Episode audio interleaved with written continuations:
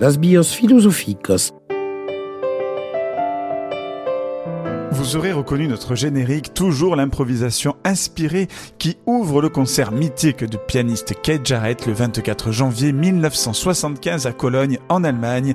Et vous aurez constaté aussi, j'en suis sûr, que nous avons changé le titre de l'émission. Pour cette seconde édition, nous passions des chemins de la philosophie aux voies philosophiques, une façon de ne pas nous confondre avec une autre émission philosophique bien connue, celle que nous pouvons écouter chaque matin sur les ondes de France Culture. Bienvenidos et bienvenidos din second numéro des Vias Filosóficas. Bienvenue et bienvenue donc dans le second numéro de Voies Philosophiques. La dernière fois, nous avions évoqué dans quel contexte historique et mental naît la philosophie. Nous avions dit comment devient possible cette nouvelle façon de penser et ce qu'elle est par essence. Aujourd'hui, nous devons parler de ces présocratiques qui inaugurent l'ère philosophique. Du sixième au quatrième siècle avant Jésus-Christ, un riche mouvement philosophique se développe en Grèce. Il s'agit de la pensée présocratique qui, comme l'indique son nom, s'affirme avant celle de Socrate. Elle tente d'expliquer le monde par un principe unique, comme l'eau ou l'air, voit partout dans l'univers une mobilité et un changement universel, ou tente de concevoir au-delà du flux l'être immuable et éternel. Et elle bâtit aussi la première conception atomiste, c'est-à-dire l'idée que la matière est constituée d'atomes juxtaposés. Pour ce qui est euh, des sophistes, des maîtres de la rhétorique qui déploient un discours relativiste et sceptique, privilégient l'art de convaincre les esprits et développent ainsi une culture supérieure. Les présocratiques ont véritablement ébauché les thèmes et les idées que nous vivons encore à l'heure actuelle. En premier lieu, nous devons évoquer les Milésiens, c'est-à-dire les penseurs de Milet en Ionie. Nous parlerons principalement de Thalès, d'Anaximandre et d'Anaximène. L'aventure philosophique ne commence pas en Grèce, mais en Asie mineure, de chaque côté de la mer Égée, en Ionie, où s'organisent de petites cités indépendantes et démocratiques. À Milet, la plus riche de ces cités, culture et technique sont développées.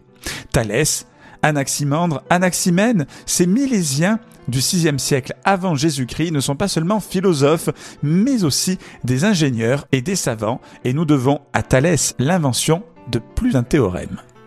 L'école de Milet explique l'univers par le jeu d'un principe unique, l'eau selon Thalès, parce que l'eau est source de toute chose. L'infini, selon Anaximandre, le successeur de Thalès. L'air, selon Anaximène, qui, moins abstrait et plus naturaliste que son prédécesseur, voit dans l'air la cause de ce qui est réel.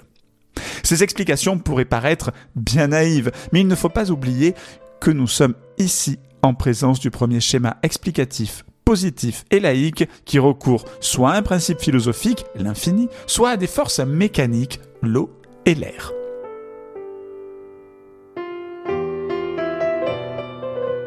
Deuxièmement, il faut parler des pythagoriciens.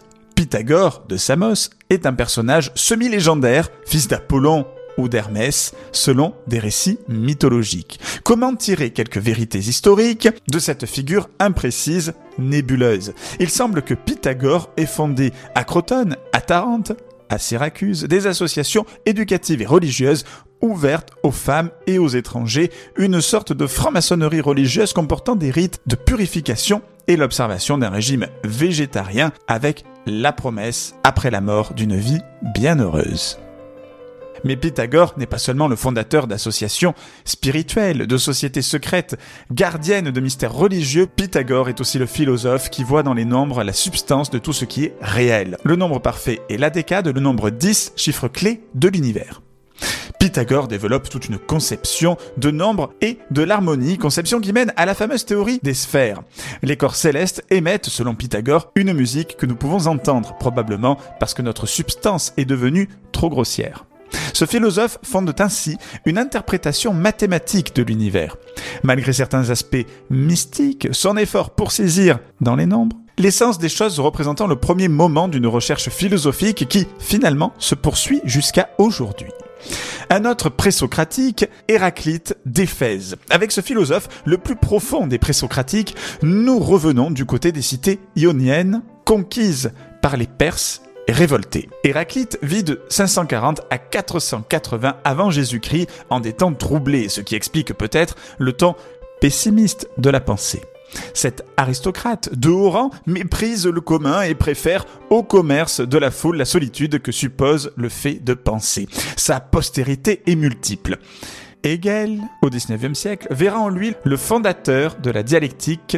Marx, au même siècle, affirmera que la philosophie moderne ne fait que continuer une tâche commencée avec lui. Kierkegaard, Nietzsche, Heidegger réclament son patronage philosophique et André Breton le sacrera premier surréaliste. Étonnante postérité aux multiples visages qui s'explique par l'existence chez Héraclite d'une pensée aussi riche et puissante qu'énigmatique et équivoque. Les anciens, devant ces formules mystérieuses, lui donnèrent un surnom explicite, l'obscur. L'instabilité de toute chose est l'aspect le plus populaire de la philosophie d'Héraclite. Tout s'écroule et s'use, disait Héraclite. Rien ne subsiste et ne demeure jamais identique. Tu ne peux pas descendre deux fois dans le même fleuve, car des eaux nouvelles se déversent toujours sur toi, affirme le philosophe dans ses fragments quarante et un quarante-deux. Rien n'est stable, tout devient. Néanmoins, cette idée du flux n'est pas nouvelle. La véritable originalité d'Héraclite se trouve ailleurs, dans sa vision du conflit, père et roi de toute chose. Le conflit des contraires, le jour et la nuit, la vie et la mort, la beauté et la laideur, féconde l'univers et le fait tenir debout. Mais il ne faut pas faire de contresens avec cette philosophie du conflit. C'est l'antagonisme, mais aussi la complémentarité des forces opposées comme l'amour et la haine, l'ordre et le désordre, qui permettent au monde de s'édifier.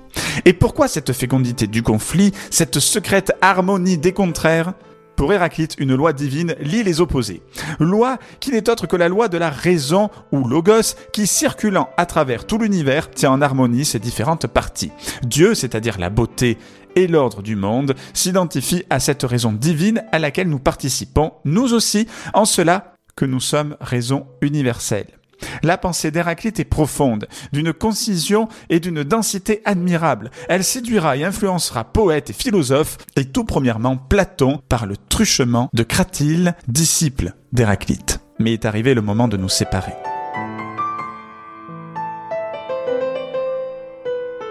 La prochaine fois, nous parlerons des Éléates et de la philosophie de l'être. Las bios philosophicos, l'histoire de la philosophie. Une émission en version originale occitane par Eric Fraj.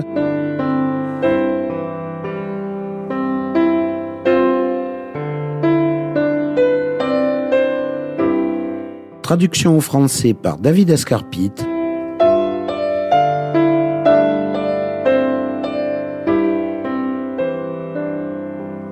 Voix française, Alexandre Chiavasa.